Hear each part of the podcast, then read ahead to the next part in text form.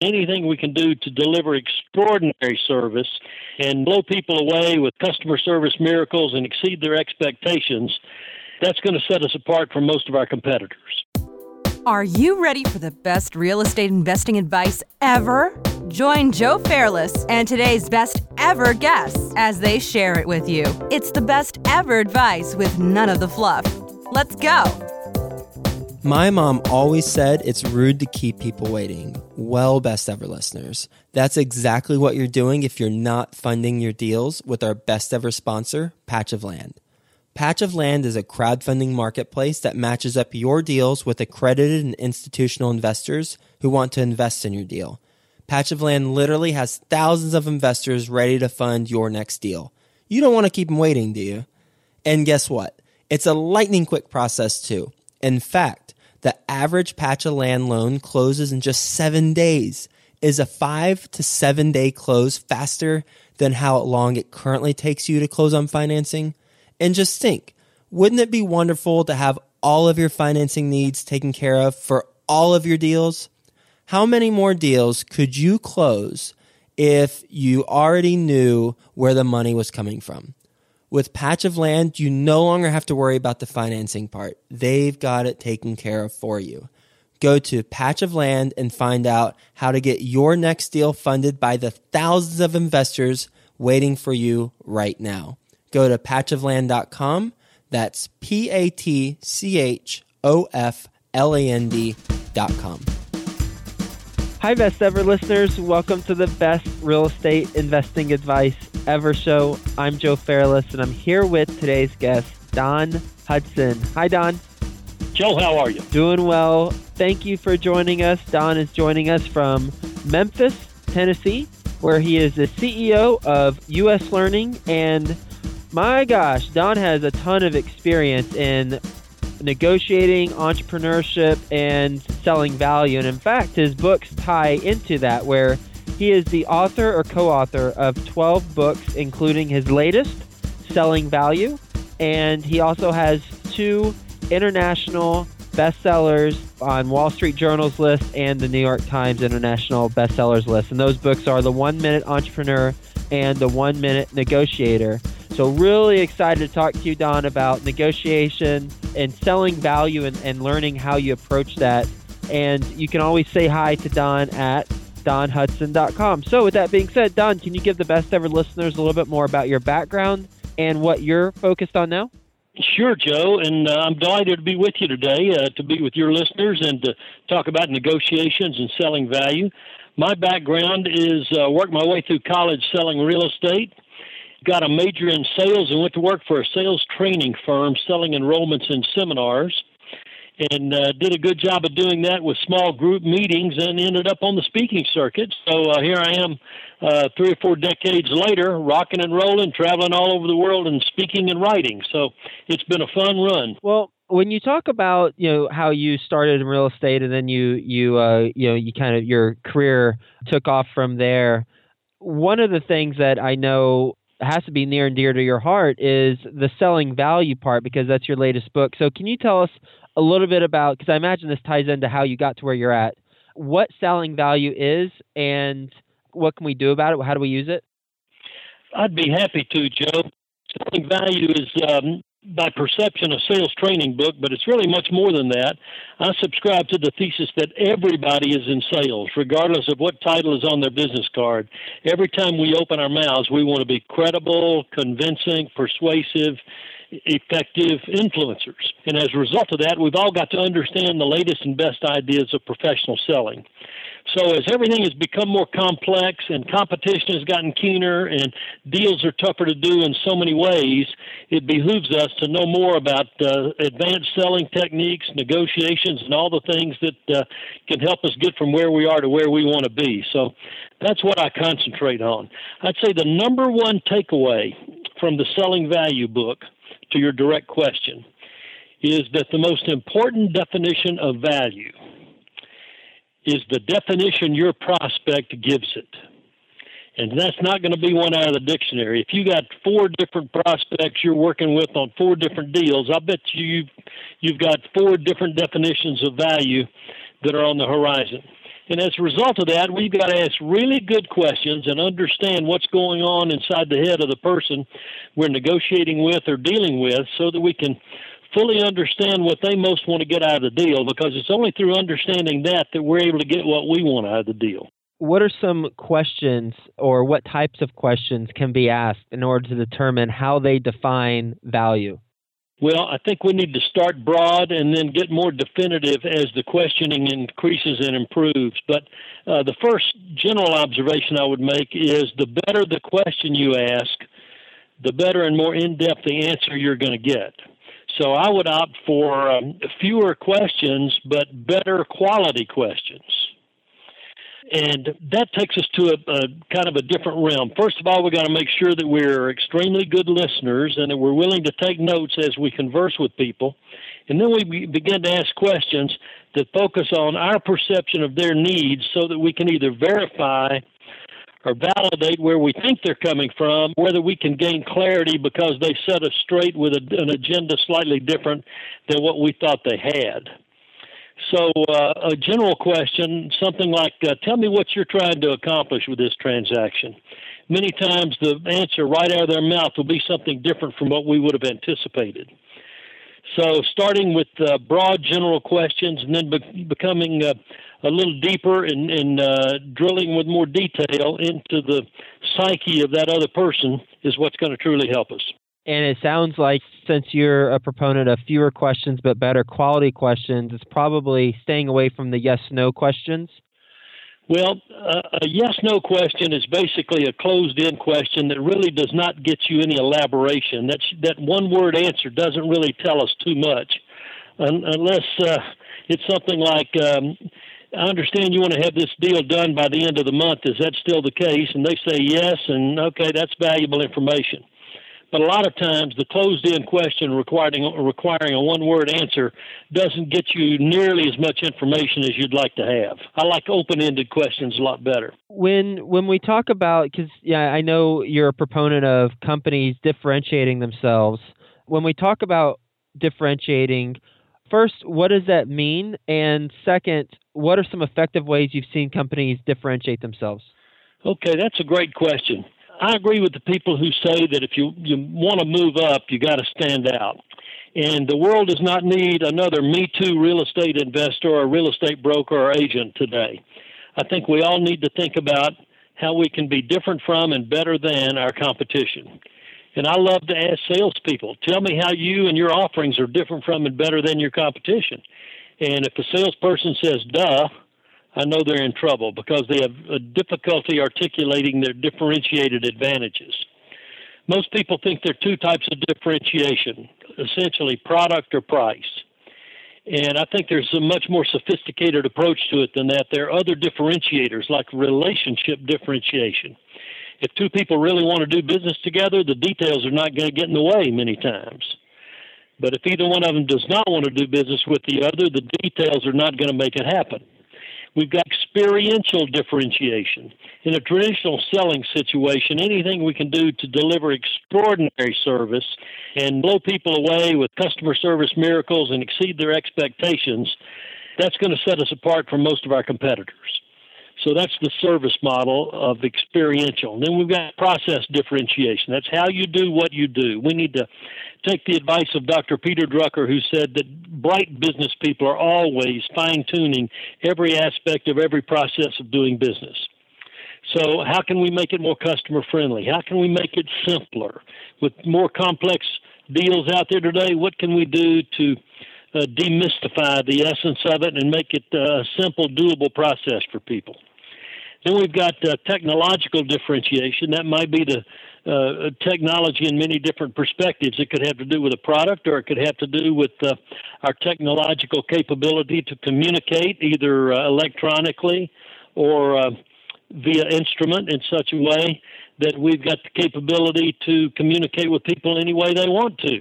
We've also got marketing differentiation, meaning that if if you've got something that's somewhat commoditized and the competition is really tough, if you can outsell your competitor, you've got an advantage. That's a good differentiator. And then, of course, uh, there's price. And I always say uh, we don't want to do uh, we don't want to cut too far into price. We want to preserve our margin in every way we can. So those are the basic differentiators, and I think we need to be as insightful as we can, Joe, to figure out how we can go to market in a manner that's got us better positioned than our con- competitors. Which one's your favorite? Well, I like relationship differentiation because I like to collaborate the best I can with people and seek a win-win uh, conclusion or outcome, and uh, that's something that if we're really good at it, we all know that people want to do business with people they know, like, and trust. So uh, that's one of my favorites. How would a company or an entrepreneur identify which one of these or ones of these they should implement in their business? Well, if it's a company, I would say get a half a dozen of your smartest people together and take advantage of the principle of collective intellect, that being all of us is smarter than one of us, and then let's look at these this list of uh, opportunities to differentiate and say, okay, what direction are we going to go in? We can't just be another Me Too company. It doesn't work that well anymore. And then make some decisions as what kind of commitment you'll make to go into the marketplace in a manner that's refreshing and different and got some real advantages for people. What's an example that you've seen in the real world of a company differentiating itself that was that really stood out in your mind? Uh, wow, there's so many. I, I like to say that the companies that have not differentiated are the ones who've fallen behind and in many cases are out of business. Only the, the winners have survived. So I'd like to think that everybody who's in business today has figured out a way to sell value rather than cut price and attach that value to some really creative differentiators. I say let's figure out a way to do some things differently from our competition. And maybe we change the offering a little bit, or maybe we change the the traditional approach in some manner that's more customer friendly. But you know, so many people have so many things competing for their time today. Anything we can do to erase some of the pain points of uh, of a transaction that we're trying to do with somebody is going to be helpful to getting us to a, a quicker outcome. What's your number one negotiating tip? My number one negotiating tip, okay? I would say, well, I got more than one. It's going to be hard, Joe. But anyway, number one is un- we can do multiple ones. That's okay. okay. Well, the first thing is understand the negotiation matrix. And in our book, The One Minute Negotiator, we put together a matrix that's it's simple, but it's very important, and it outlines um, basically four different strategies of negotiation. And those four are avoidance, accommodation, competition, and collaboration. And for those who either have a copy of the One Minute Negotiator or want to snag one on Amazon, check outlines the matrix in great detail. But we need to, we all have a propensity to negotiate in one of those four ways in terms of what we, how we have evolved in our negotiation style. So whatever our preference is, that's what we really want to want to go for in terms of uh, of seeking a process of negotiating with people. But I think it's incumbent upon us to understand all four of the negotiation styles. So if we're negotiating with somebody who's preferring a different style, we can go into their arena and we can still win or come up with a win-win based on our knowledge of the different styles of negotiating. Does that make sense? Absolutely. Another tip I would think that is really key is that, as Sun Tzu said in The Art of War, no one should ever go into a battle they've not already won. And essentially, what he's saying is let's be very diligent about preparation. Let's anticipate what's going to take place based on past experiences with this individual or these individuals we're dealing with. And let's try to come up with a means and method by which we can succeed and and gain some predictability about how things are going to come out. We can always roll with it if we need to, but prepare, prepare, prepare. Well, we've talked about value, differentiation, negotiation. Out of all of what we've discussed, or perhaps something we haven't discussed, what is your best advice ever for real estate investors? My best advice ever for real estate investors. Hmm. Well, since I have some experience in this arena, you know, I've had a lot of good things and bad things happen. And um, I don't know, I think you got to really know your marketplace You got to really uh, clarify your own goals and objectives. And as you're trying to acquire properties, uh, you need to make some uh, really good decisions about what you're willing to do and establish your parameters of the high and low range of what you're willing to pay for a property before you even engage with people. And again, that's based on preparation and research. So I think we need to, to have some parameters and guidelines we want to go for. And my son and I have a, a little company where we've invested in single family homes for rental properties for years. And um,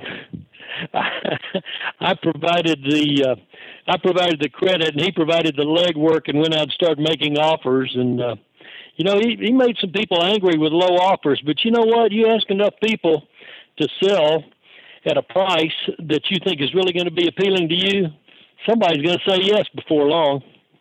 You just got to talk to a lot of people. Now, I don't know how much time and energy people are willing to put into something that you know with a strategic approach of that nature. But um, we, we got to try to gain some idea of the trends.